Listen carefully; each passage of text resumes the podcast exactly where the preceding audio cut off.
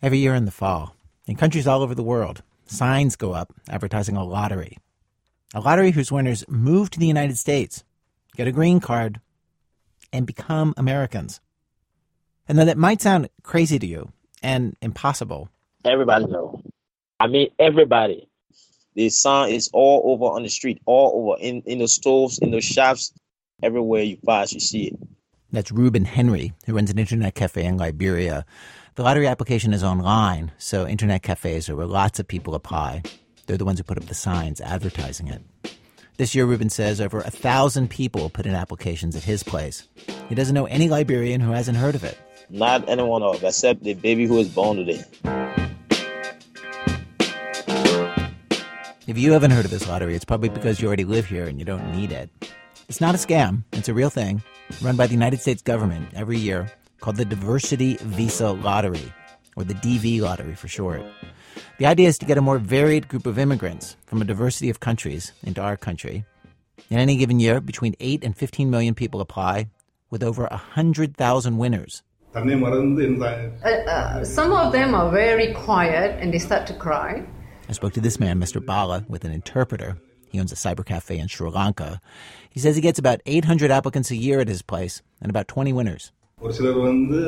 Some, according to him, will jump up and down and they, and they just scream and, uh, and so excited.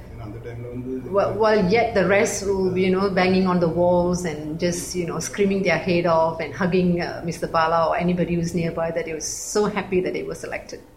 The way it works, people apply online in October. The winners are randomly chosen, and the results are posted in May. At a cyber cafe in the Congo, when Eric Muamba told one woman, God's blessed you, you've won, she kissed him. And I was so embarrassed that uh, uh, since the husband was there, I also ran ran to the husband and hugged the husband, you know, just to to uh, to cool the, the, the, tension because I did not want uh, uh, her husband to fix to give I mean to have some ideas. In Kenya, Michael Kadi Abuniwa had the very first winter in his cyber cafe two years ago. Basically, he just noticed a commotion over at the computers shouting, laughing, trying to shake even the guys who are around there. You want it, you want it. Mike told the guy, You're now an American. Hey, you are now an American, you are now an American. I'm telling you, you have gone to a land of opportunities, man. Remember us when you're there. When you leave this country, don't forget about us. That's what I told him.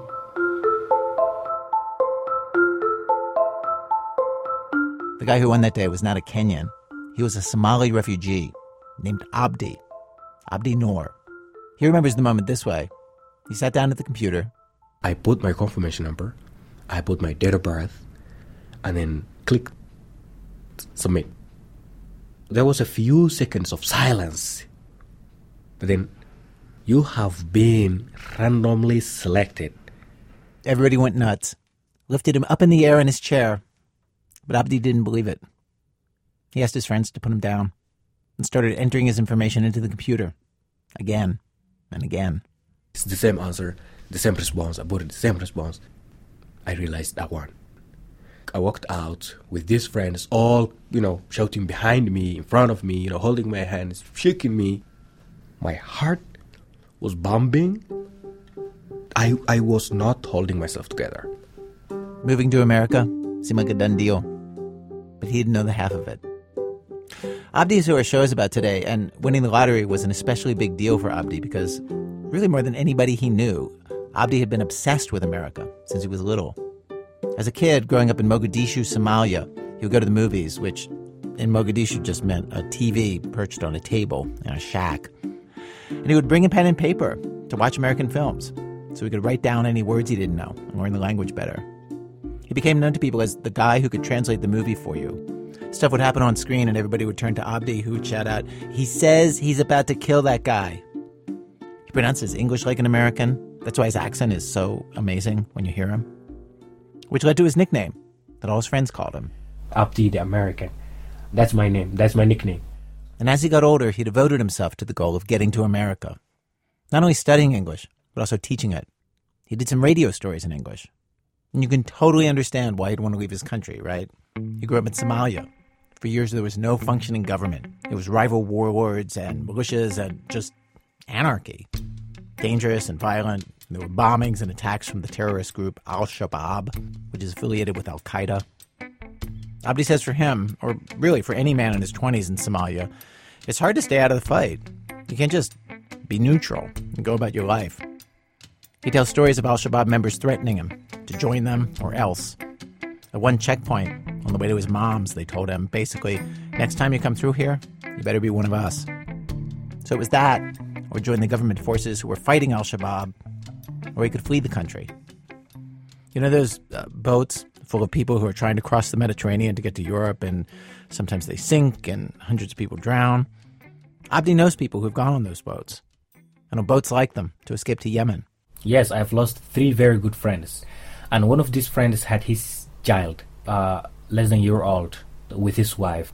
He knew how to swim, but he could not swim because his child was, you know, he was trying to, to, to save his child and his wife, and then they were caught up in the sea and sharks.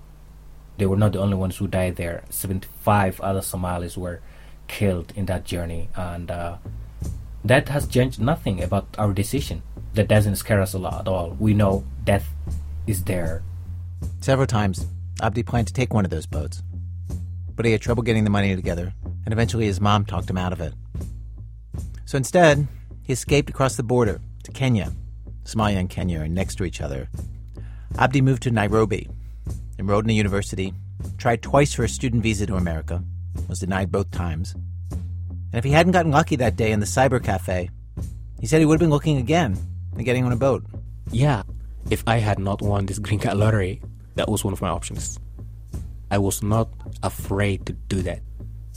I'm looking forward alive.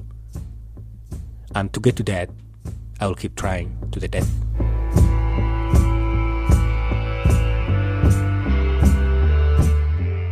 The thing about the lottery, though, what Abdi learned, is that it does not guarantee you a life in America.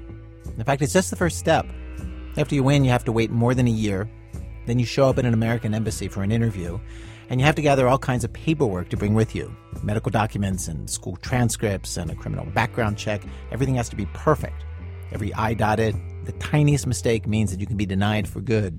In fact, most years, over half the people who win the lottery never get their visas. They don't make it to America. And right away, after winning the lottery, Abdi got a bad break. The police in Nairobi, Kenya, where he lived, started raiding houses, looking to round up all the Somalis like him and kick them out of the country. We have a very unusual day by day record of what happened to Abdi because a BBC reporter named Leo Hornak wanted to document this process and started calling Abdi every night. This is one of their very first recordings.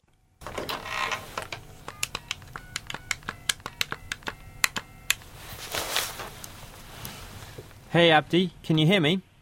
Yeah, yeah, yeah, I can hear you. Are you safe right now, for the moment? Yeah, I'm actually. You sent me a, an email that had me really worried today. Uh, yeah, tell me what happened. It's crazy.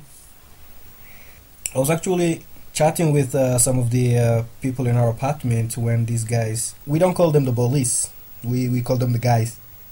Out of nowhere, they appeared there at the gate, and they asked us all to raise our hands up. And uh, you know, we we we were thinking like, okay, this is the end of it. We're gonna go there tonight. By there, he means a place called Kasarani, a giant soccer stadium that Kenyan authorities and police were using as a makeshift jail to hold hundreds of refugees.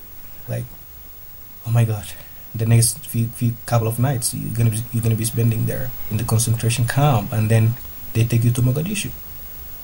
And okay, you're gonna miss your lottery. All that things were going through my mind. This call happened on April 17th, 2014. Abdi had 96 days to go before his interview at the U.S. Embassy, which will be scheduled for July 22nd. Leo started calling him every day. He was worried for him. Like I say, over half the people who win this lottery never make it to the United States. Would Abdi succeed? Over the next three months, he faced a horrifying obstacle course. It's just like one seemingly impossible task after another. At several points, he's afraid for his life. Today, we bring you the story of one of the many people around the world who are desperately trying to make it to America and become one of us. Will Abdi do it? Stay with us.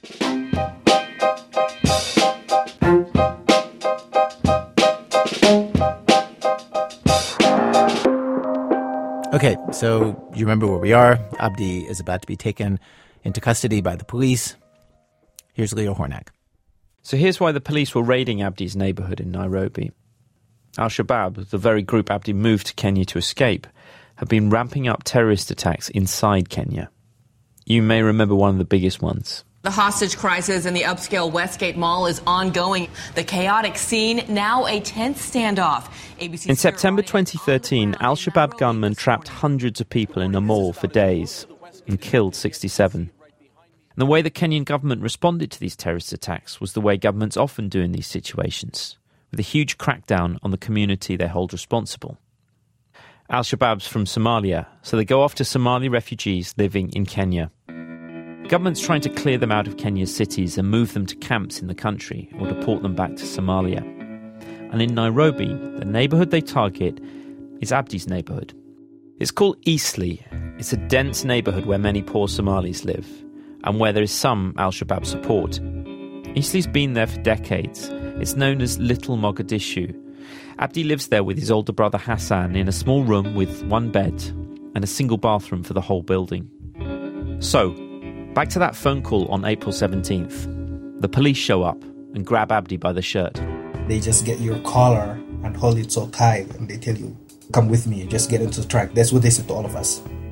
It's 96 days till Abdi's interview, and Abdi's worried they're going to throw him and his brother into a truck and take them into detention before he can ever get his papers together and leave for America.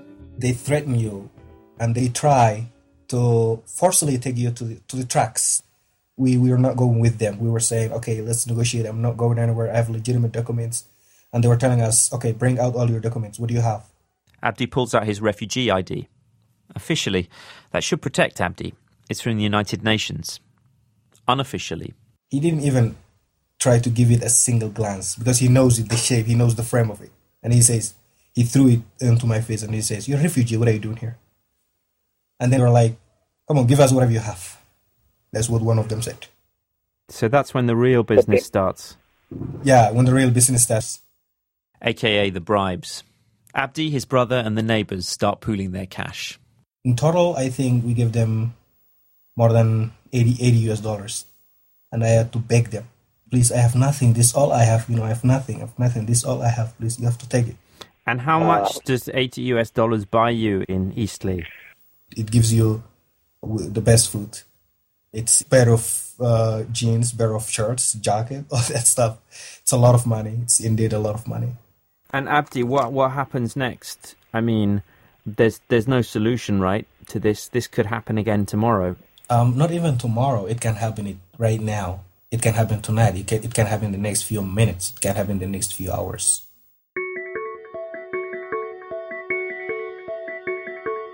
Talking to Abdi every day, what I realised was how relentless it is. Every night's another excuse for a crackdown, and the Somalis are sitting ducks, trapped in this one neighbourhood. Most people are indoors today. They're not going to anywhere. They're not coming out of their houses. April 25th, 88 days to Abdi's interview and counting. It's a Friday, which normally would be a busy day in Eastleigh because it's a Muslim holy day. People take off from work, go shopping, go out to eat, and meet at the mosque for prayers. But not today. Abdi says last week the police showed up at a nearby mosque, grabbed people as they left prayers, and drove them away in trucks.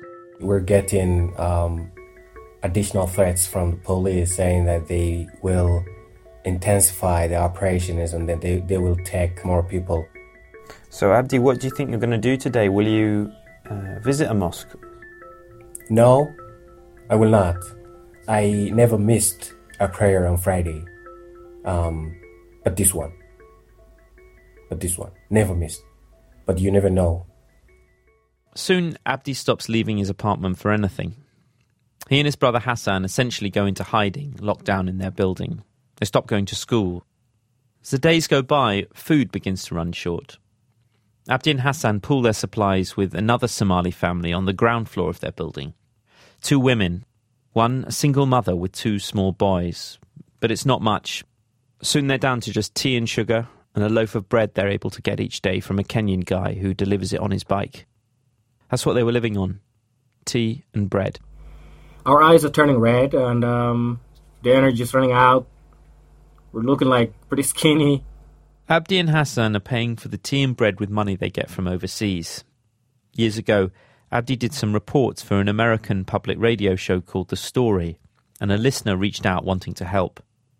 She sends them money, not too different from lots of Somali refugees who have family members abroad supporting them. But obviously, that kind of help only goes so far. It's a challenging because, you know, you can't even shut your eyes at night and sleep soundly. This is Abdi's older brother Hassan. He tells me they aren't sleeping.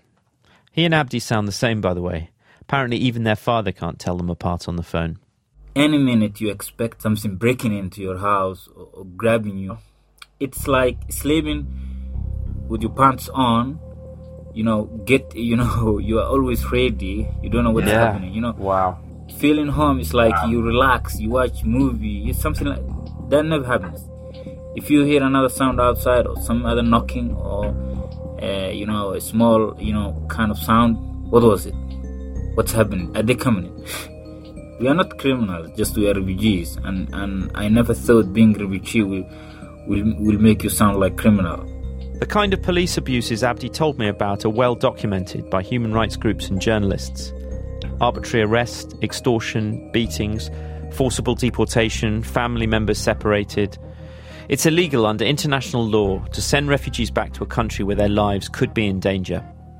The spokesman for Kenya's Ministry of Interior, which oversaw the police raids in Eastleigh, told me they were justified to make the city safe from Al Shabaab. But he confirmed that the kind of police corruption Abdi told me about has been a problem for a long time in Kenya. That is a fact, he said. We're not denying that.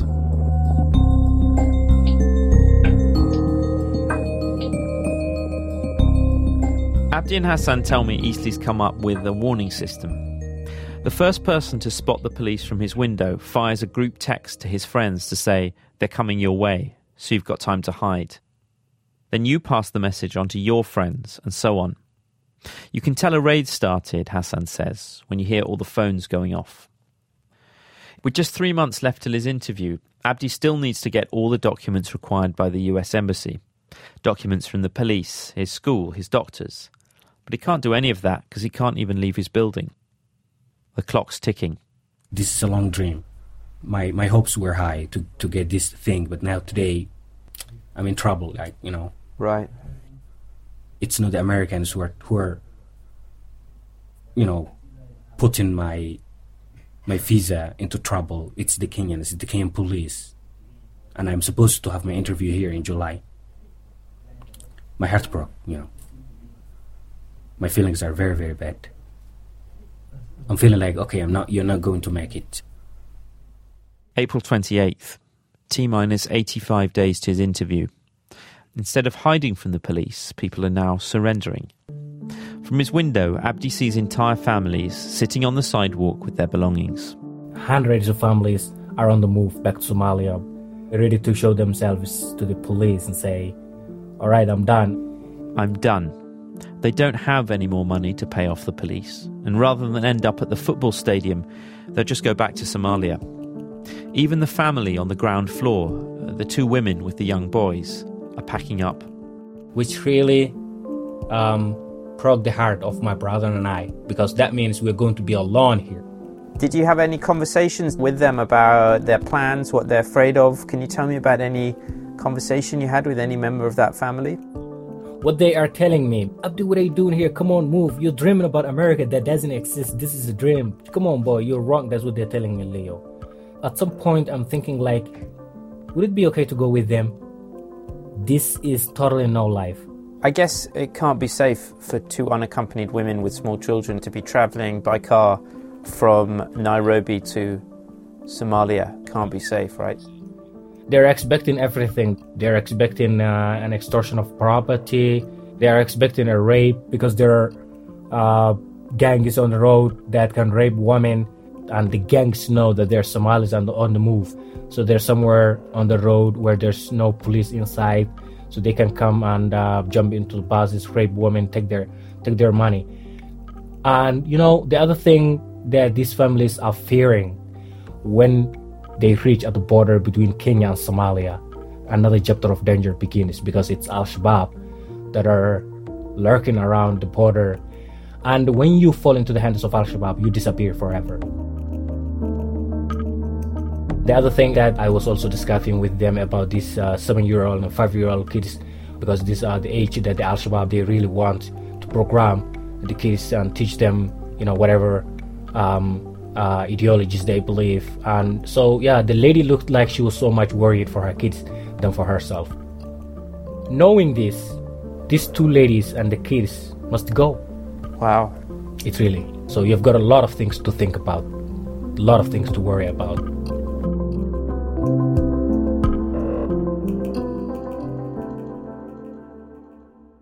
One night on the phone, Abdi asked me if I'm familiar with the migration of the wildebeest. Abdi wants to be clear, he doesn't know about this because he's African. He's a city kid. He's just seen it on Discovery Channel clips like everyone else. Anyway, each year, thousands and thousands of wildebeest trek to a river that they have to cross in order to graze on the other side. The river's infested with crocodiles, and not every wildebeest makes it. But they all have to try. Abdi says he knows how they feel. Somalis are prey, he says. They're being hunted.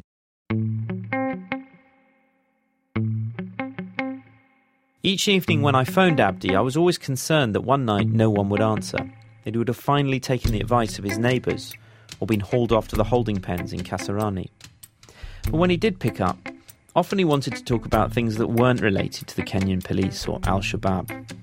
We talked about his favourite movies Rambo, that movie The Rock with Nicolas Cage, anything Schwarzenegger. We talked about his friends in the good old days in Eastleigh when you could sit in a cafe and sip tea with camel milk. One thing I asked Abdi about when people win the regular lottery, you always hear stories about how all of a sudden family members are really nice to them. How cousins they haven't spoken to in years start calling to say hi, asking for favours. I wondered if this was the case with Abdi. Here he was, sitting in a slum with all these refugees who were in the same terrible situation, and now he had a ticket out. Do people start treating him differently? Yes, Leo, especially the girls. this is a very good question. Abdi's a practicing Muslim, and so are the women he hangs out with. So normally, before, you could only visit them in a kind of formal courtship visit at their home. No having girls over to his place. No hanging out in public. The difference now, since I won the green card lottery, is that they are trying to come to my house. He's talking about before the police raid started, when life was relatively normal in Eastleigh. Uh, yo, so I just hear someone coming up the stairs and knocking at my door and saying, "Hey Abdi, how have you been?" And it's, and it's a lady, and yeah, she sits right next to your bed, and uh, it's all about the conversation. She's trying to do anything to attract you with the sweet words. Hi, do you have a girlfriend? When do you want to marry? Um, which what what type of girls do you want? Now you're going to America. You need a wife. When you go to America, please let me be the first person that you get in touch because I'm here and I don't have a husband. Are you thinking about any of these girls? Maybe you know, something could happen. yes, I really am attracted to one of these girls. Uh, she's really beautiful, cute. She's Somali, but she has finished high school in Nairobi. The good thing about her is that she speaks English. She is really, I think, my type. She likes to to read a lot. You know, she has a different character. The rest of Somali girls are very shy, but this pretty girl, she gives me all this confidence, you know, and she allows me to go to her, and she allows me to hang out with her um, in downtown Nairobi, wherever possible, you know. So um, yeah, I think I fall in love. Well, congratulations. That's one piece of good news. yeah, but unfortunately, for the last four weeks, we haven't seen each other.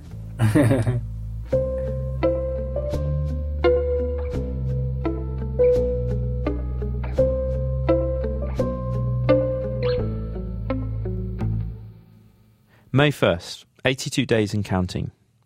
Abdi cautiously ventures out of the apartment building for the first time in weeks. He heads downtown to central Nairobi, where life is continuing as normal.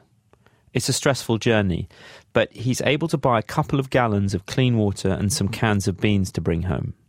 He says it's amazing how good these taste to him and Hassan.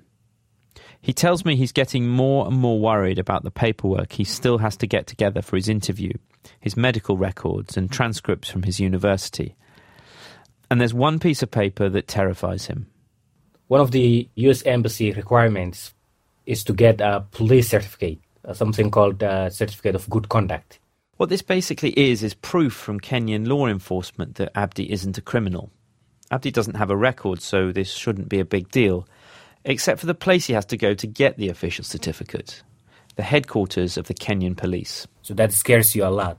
Thousands of Somalis are, are being held as we speak, and they're waiting for their return to Somalia, or some of them are waiting for their return to the camps.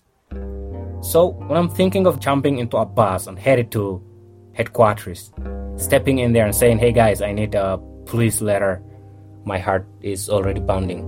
For weeks, Abdi had been talking to me about this, telling me how worried he was about having to go into the belly of the beast. Finally, on a Tuesday morning in May, 77 days before his interview, he gets up early, gets together every ID he has to prove he's a legal refugee, says goodbye to Hassan, and takes a bus to police headquarters. He walks in, waits for his name to be called, and walks up to the window, where he faces a Kenyan police officer. And what he encounters is not brutal police tactics, but bureaucracy. He was telling me there's nothing that I can do but take your paper and send it to the UNHCR, and then I have to wait for them to come back to me. Even it can take more than five months, he tells me. Five months. Way too long for Abdi to have it in time for his interview on July 22nd. The guy there was not friendly. He was really, really fierce. And I was frozen with fear. And finally, I tell him, wait, just listen to me, gentlemen. You're talking about five months, sir, but that's not what I'm talking about. If I don't get this police certificate, they will not give me or issue a visa for me, right? So please, is it possible? And he was telling me, there's nothing that I can do for you. It's going to take more than five months. There's no possibility of you going into a later position with the US embassy, no. is there? No. It doesn't happen. If you delay your interview, that's the end of it. Some other people will grab the visa. Yeah. That's going to be a doom. It's going to be a doom, Abdi says. And I felt that too. Up to this point, it seemed like if Abdi could just hold on long enough to get to his embassy interview, he'd make it to America. Now all bets were off. Now, unless this changed, there was no way.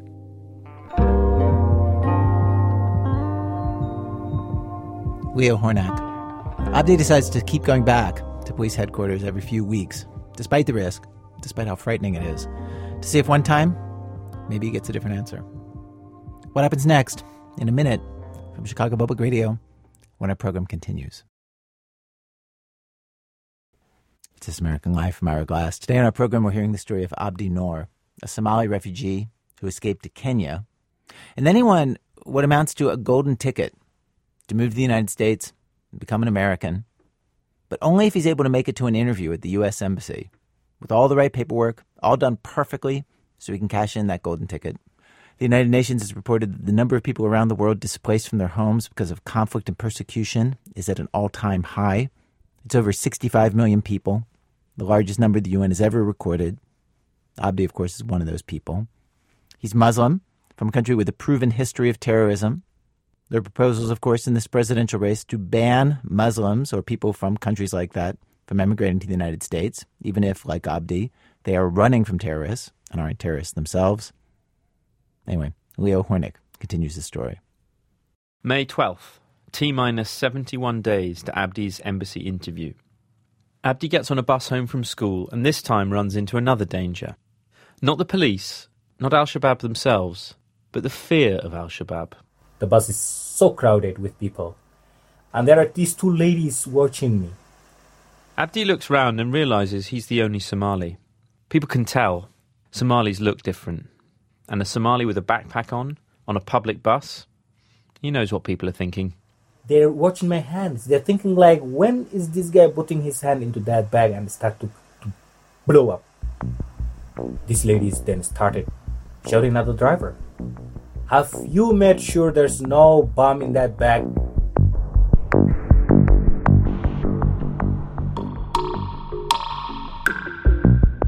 I had to fight back and I say, listen, lady, wait a minute. I'm not what do you think I am, you know? Um, no, there's no in here. And I'm not one of those people. I'm a student, I'm, I'm carrying my books. It's quite embarrassing. And at the same time, I feel fear. Because everyone in there had uh, very cautious eyes on me. In Kenya, because people don't trust the police, mobs will take justice into their own hands. For example, if a shopkeeper yells thief on the street, strangers might grab the person and beat them. And it's not unheard of for people to die this way. A man in the back of the bus chimes in. Why is he there? he shouts. Kick him out. I tried as much as I can to calm them down, and they were ignoring me. And then the driver turns his head and tells me, Boy, step out of my car. All right, call the police. And you know, we weren't in Little Mogadishu. We weren't in downtown. We were in the middle.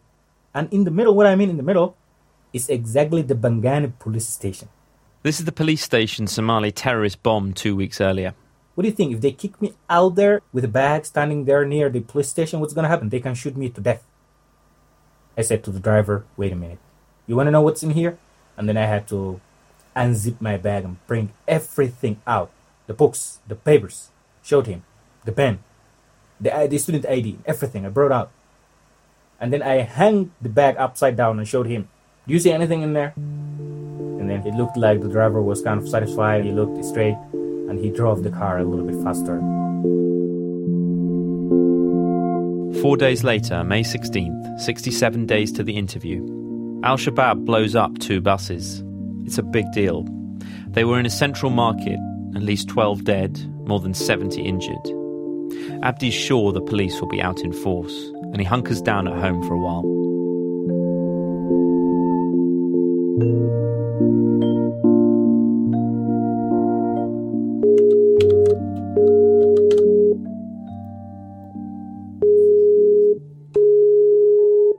Hey Abdi, what's up? How's it going? Leo, it's good. How are you? Yeah, not too bad at all. Could you tell me the date? And Yeah, we can start? Yeah. It's May 17, 2014. And last night, after that explosion, there was a massive operation in Little Mogadishu. They've knocked at our, our house. It was like 2 last night. We haven't opened. They just kept knocking and they were thinking like there's nobody here. And then they have moved. So what hang on. So they kind of if they just don't get any answer then they they think it's empty. Yes. The, the thing is that Isli is not like before. Now there are no more people at all. 80% have gone. That's what I think. It was like 50% before, now it's 80%. Most buildings are empty. So these days, when they keep knocking and nobody's opening, they're thinking like people here have moved. So, yes, that's what we did last night. We just, none of us opened. There was no light in our house because these guys, they're listening to the movements. They're watching if there's any movement on the windows. They are seeing if there's a light or something. Just something like that shows them there's a life here. So that's what we do. We don't show there's a life. It's totally blackout.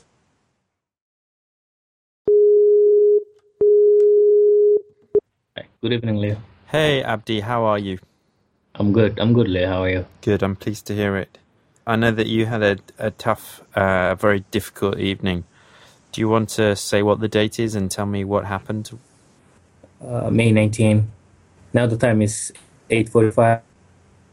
Uh, all I can say, Leo, is that I haven't slept for the last, I can say, 30 hours or more, because the uh, the police rate has increased.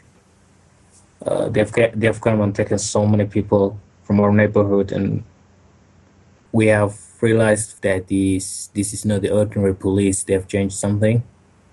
These guys they don't negotiate on cash. Everything has changed. They're not going into any negotiation at all. They throw you in the back of their trucks and drive away so many, so many refugees.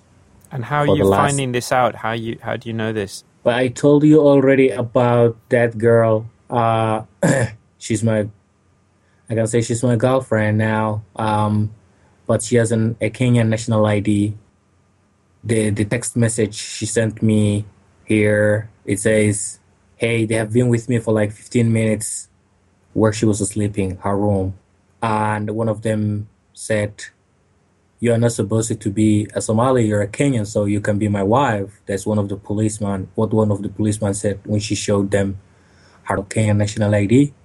I'm taking all the Somalis, so you will be lonely here. Just come and uh, you will be safe. You will live with me. And she said, please leave me alone. They took everyone else in the compound where she lived who had a refugee ID. She lived with other girls, and the other girls have uh, don't have the national ID, so they forced the girls out. They have finally forced the girls out. I tried to confirm this with his girlfriend, but she didn't want to talk to me about it. Abdi says the police took her roommates that night, but left her behind. So what? She's alone now. What? What's the situation? She is alone. Yes. So Leo, yes, that last night Hassan and I, we didn't know where to go. We could hear all those sounds: the knock of our gate, the shouts, the bullets that were being fired into the doors of people. At one moment, I was thinking like, go under your bed, and the other moment, I was thinking like, if they find you here, they're gonna kill you. I was like, this is I don't know. I've never been in such a stressful situation. So, if you were to look outside the building right now, what would you see? Leo, to be honest, I'm not asking Leo, you to. I know it's dangerous, but what? Just if I help me imagine. Leo, to be honest, uh, if I just look through my window, there's nothing that I can see. I'm telling you, there's nothing that I can see. All the lights are off. Even there's no street light here now. It's totally, totally dark. There's only this light from coming from the laptop. You have to put lots of things on the on the window so that they cannot even see. Uh, that's what I'm doing right now, so that they cannot even see the light from uh, my laptop. But Leo, I don't know. I I I don't know why they come midnight. Why is that? Uh, because they don't want us to go to sleep. Why why don't they come during the day? They usually come the same time, 2.30, 2.30, you know. And that's exactly when Somali women and children are all asleep and they, these guys are coming. They kick the door open, telling you, wake up tourists, wake up. Why are you sleeping? Mm-hmm. They're coming back every night. What the hell's going on? Why don't, why don't they at least if they're doing an operation why don't they come at one time and finish the whole, the whole things you know they're killing us they, they are killing us by fearing In this situation, it must be easy for Al Shabaab to get supporters, I guess. People who have some, maybe a little bit of sympathy with their ideas. did you read or did you hear about the young men who were deported from Kenya to Somalia have already joined Al-Shabaab No, I didn't see that. They are coming from the border already attacking Kenya as revenge because the Kenyans have really mistreated so many women and children and so many young men. Kenya is really giving a very good opportunity to these Al Shabaab guys because they're getting what they wanted. They're getting the young men that they were looking for. Yeah. Well, I wish I could say more, but I think there's nothing more I can say right now. No, all I need is some sleep. I don't know if you can feel Right. that, but I my can, I can, I can hear you feel very stressed. I, ho- I hope you get some sleep and keep safe as well. As safe as you Uh, can with your good luck, I mean. And see you. Good luck to you too. Days go by. Abdi and Hassan do their best to keep their spirits up and entertain themselves. They read books. They watch Lost and Walking Dead. It's one of the weird quirks of Eastleigh that even if food runs short, you can still have good broadband internet. They even build makeshift barbells out of old milk cans they've filled with sand and stones and start working out. One, And they do one of Abdi's favourite things You want me to go and get? uh Yes. Okay. listen to music.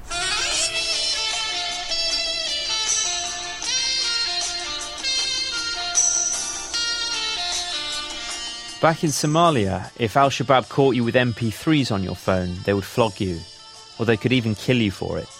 They believe most music is sinful. But Abdi always took a risk.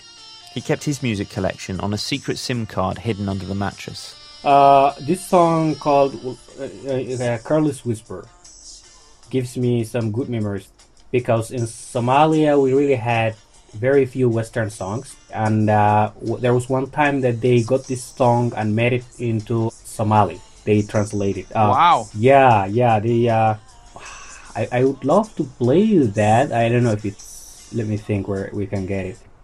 Uh, yeah. Uh,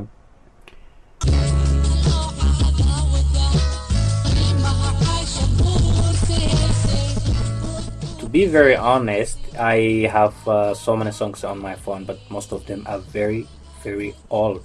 I really enjoy it because I remember my father and the beautiful days in Somalia.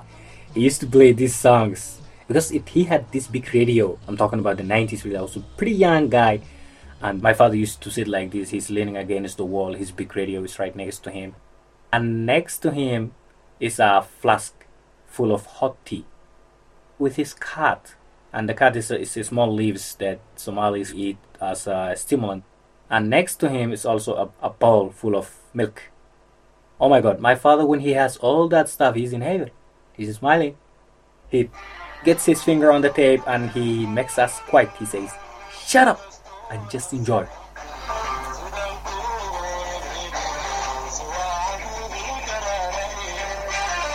During all this, Abdi did leave the house sometimes, but only for a very specific reason either to go to an important class he couldn't miss, or to go to the police headquarters and try his luck again getting the certificate he needs for his interview. Then, on May 29th, with 54 days and counting, Abdi sends me this recording. Hi, this is Abdi. I have uh, great news to declare, so let me just.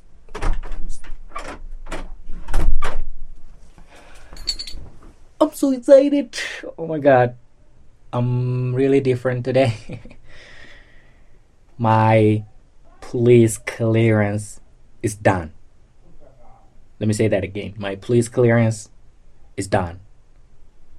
Now I'm looking at my 10 fingers.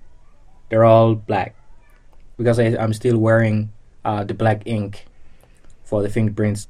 And I'm not sorry about it. I smell the US visa. I smell it. I smell it. I see July 22 coming. This was the only problem. I dealt with it. It's done. At this point, Abdi's a shoe in. It's almost hard to believe after all the obstacles, but he calls up the embassy, talks through all the paperwork, and they tell him he's good to go, and they'll see him on the 22nd. And his tune on our nightly phone calls totally changes. From this, my heart broke, you know. I'm feeling like, okay, I'm not, you're not going to make it. To this. Now I'm in love with the American culture. I'm in love with their beautiful roads and streets, you know, houses. I'm in love with everything, everything in the United States that's going on. Do you sometimes worry that maybe you're so in love with this place that it might disappoint you when you reach there? Many people who reach America have a very tough time. Mm-hmm. No, um, I don't worry about that because I know whatever I've been through, they've never been through. I've been a refugee. I've been hiding from police. I've been hiding from Shabab. I've been hiding from so many armed groups. I have had enough trouble. I have had enough disappointment. America's an opportunity, so I'll take my, my chances. And America's an opportunity not just for Abdi, but his whole family. My mother is in Somalia. Um, she's in Mogadishu, the most dangerous city in the world. And so every call that's coming from Mogadishu, I pick up really with uh, shaky hands. Abdi hasn't seen his mother in more than three years. She lives in a tiny, run-down shack made of corrugated tin, and she doesn't always have access to enough food or clean water.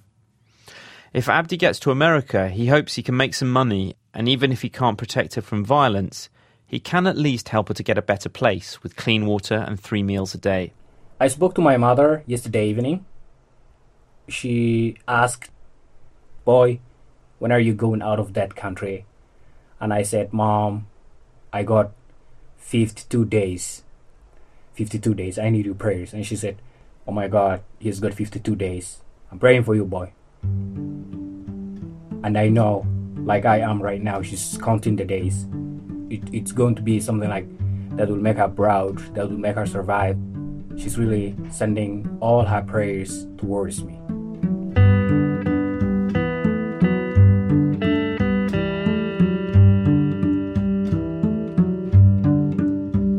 Abdi's older brother Hassan has also applied for the visa lottery. Like Abdi, he's worked for years on his English. He came to Kenya years before Abdi. Now he's getting ready to live alone again.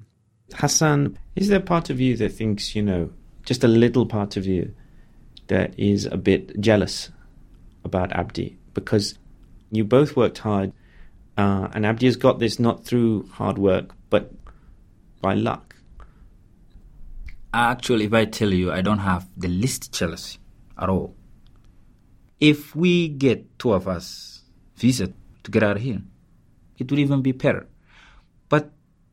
If someone told me right now there is one visa, which one of you will take? I would say Abdi. Because he's new to this country. And I know how we are so fearful at night, and I know how we can't sleep at night. For him to get visa is my biggest pleasure.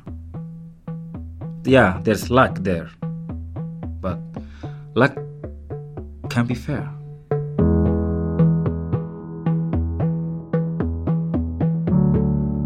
June 4th, 48 days and counting. Abdi goes into the stairwell to use the bathroom and finds a police officer standing there, who calls for backup. The officer doesn't ask for a bribe, he lets Abdi go. Abdi has no idea why. June 8th, 44 days to go. Abdi tells me apparently the police have started raiding during the day, which is a change. He avoided them because he was at class. June 15th, 37 days to go.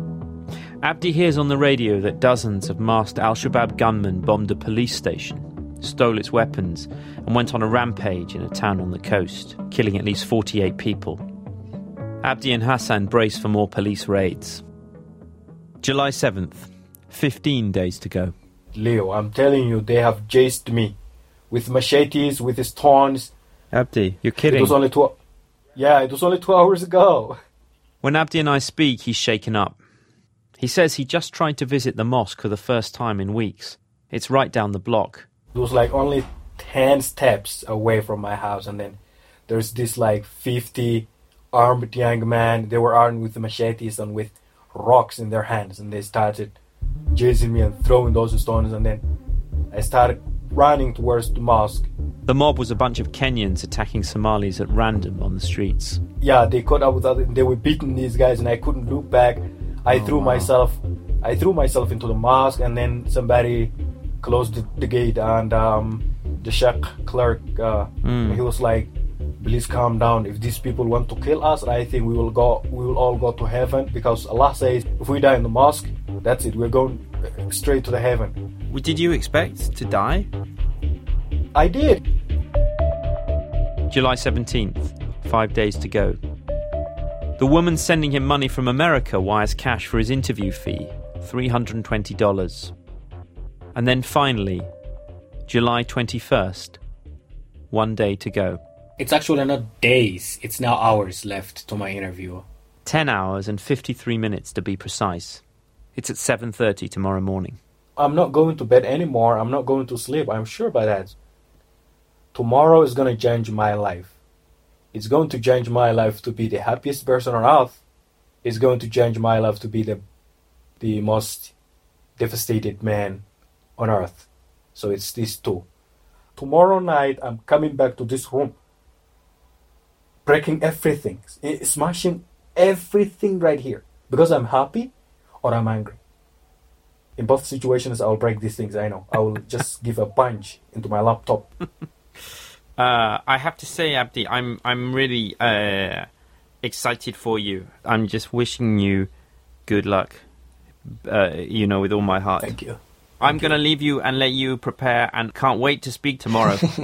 I, w- I wish I would talk to you smiling, not really have that. that I sad. think you will be smiling. That's what I expect. Oh, thank you, thank you very much. Okay, so um, while I was brushing my teeth this morning, I got a text message, and it was from Abdi.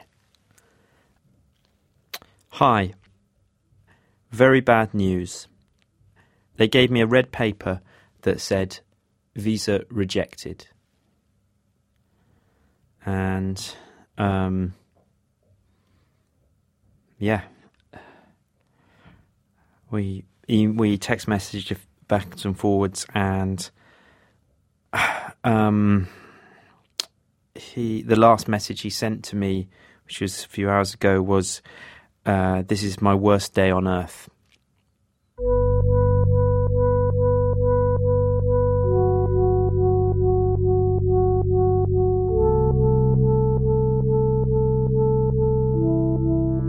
I couldn't get hold of Abdi for a day. When I finally did talk to him, he walked me through what happened. Abdi arrived hours early. The waiting room was filled with other lottery winners. One by one, they were called in, and one by one, Abdi says, they came out grinning. Then Abdi's number was called. This was it. Window 9. And there is this American lady, she was a black American, to be honest. I was really happy because somebody already told me that the ladies are good than the men. So if lady interviews you, you get the visa. So I was thinking like, all right, man, you got you got it. So the first thing she said was, please, can you raise your right hand and swear that everything that you will say is, is the truth? Abdi did. He answered a few simple questions. And then she was, she was busy writing something on uh, on her computer. I could feel that my legs were shivering. Hmm. So uh, this is the moment, man. This is the moment that you have been waiting for. And then she said, uh, "So tell me, where did you go to um, high school?" And I said, "Mogadishu, Somalia." Where'd you go to college? She asked. He told her his university in Nairobi. But she said, "The transcript that you have here does not have a signature." Did you know that? One of his school transcripts didn't have a signature. She took out a pink piece of paper and on the bottom wrote two words missing transcript. She handed it to Abdi and said, Sorry, I can't give you the visa. I was looking into her eyes like, Please come back to me and say, Hey, I've changed my mind. Please, please, God, I need your help. I need, I need luck today. But the lady didn't change her mind. She picked up her microphone and called the next number.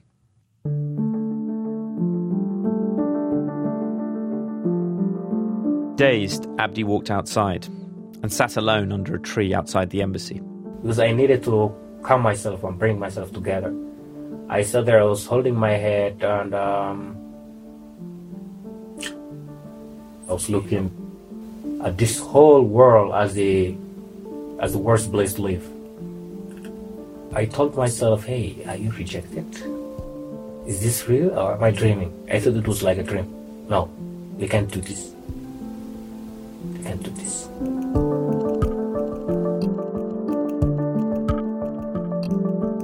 The embassy told him he could send them a signed transcript if he wanted. But they told him not to come back to the embassy. They'd be in touch, maybe.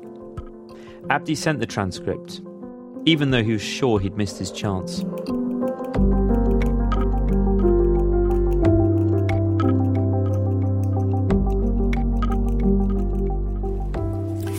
Hello, this is Abdinor. Uh, it's the uh, the first of August, 2014.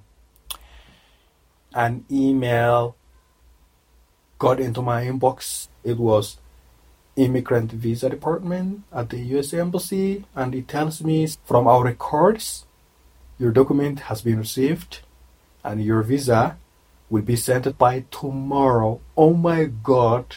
This email made me jump off from my bed and hit my head onto the onto the ceiling. It's issued.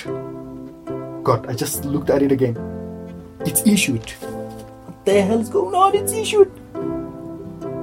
This big smile was on my face. I've never ever had such a big smile. Never, ever, ever, ever.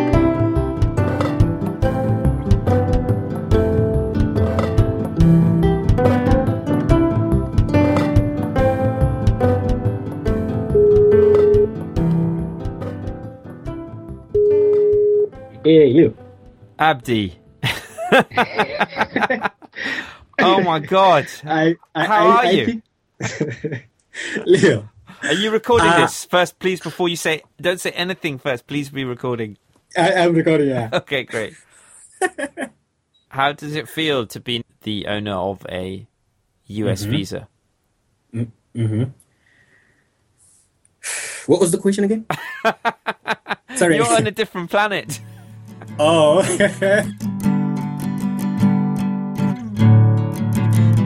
what does it feel like to be a green card holder? Um, it feels like the dream has just become real. I don't know what to say. It, it feels like I am not a refugee. No, this is not the refugee that was hiding from the police. I'm a American citizen.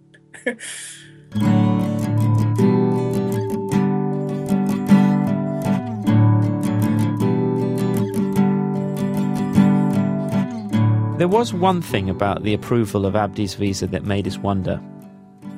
The day Abdi's visa was issued, before he heard the news, I'd actually called the US Embassy in Nairobi.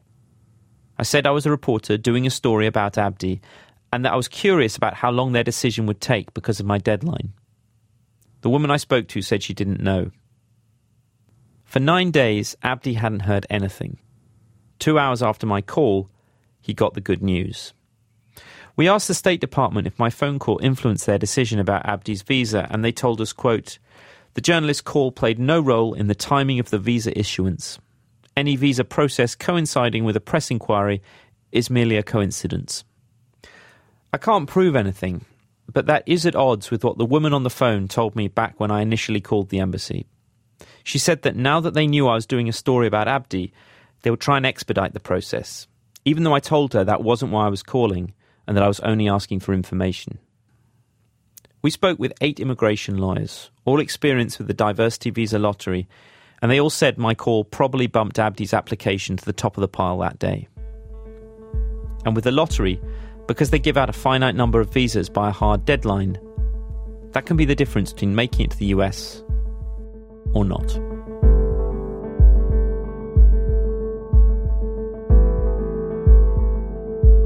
On August 11th, 2014, Hassan took Abdi to Nairobi Airport. Abdi's now living in a small town in Maine. The woman who'd been supporting him is putting him up with her family. About a month in, I give him a call. Yes, Leo. Hi, Abdi. How is it going? Good to hear from you. It's going incredibly good. so, can I tell you some of the surprises that strikes me most? Uh, There's a bus box. Do you know where the bus box is? He's saying post box, mailbox. It's on the opposite side of the road, Leo. Can you believe that? Abdi says he's expecting his social security card and green card in the mail. Are you telling me that everything will be delivered into that little box? Anybody can grab it? The idea that a United States green card could sit in an unlocked mailbox on a public road blew his mind.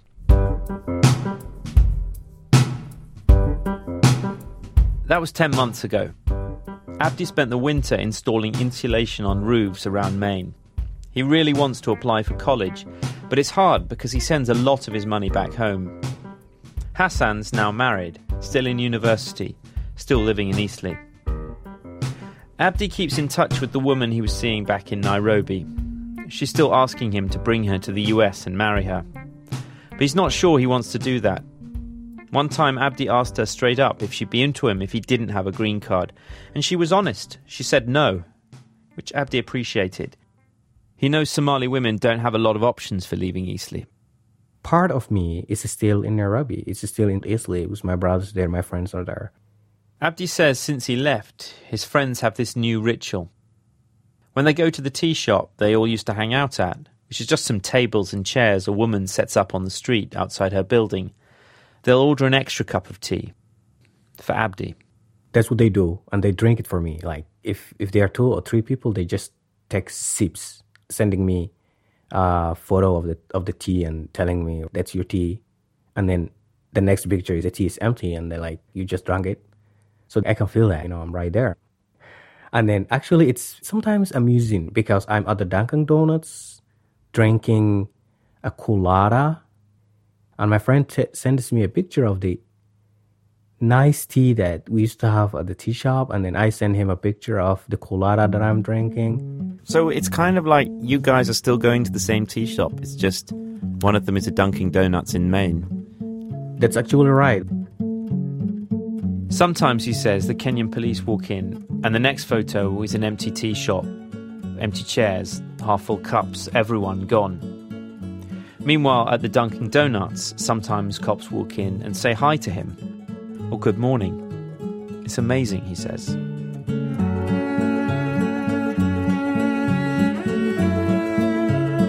Leo Hornak with the BBC. It's been a year since we first ran this story. Abdi is still in Maine, working as an interpreter for the court system there, doing some writing. An op ed for the Washington Post. and he's working on a book.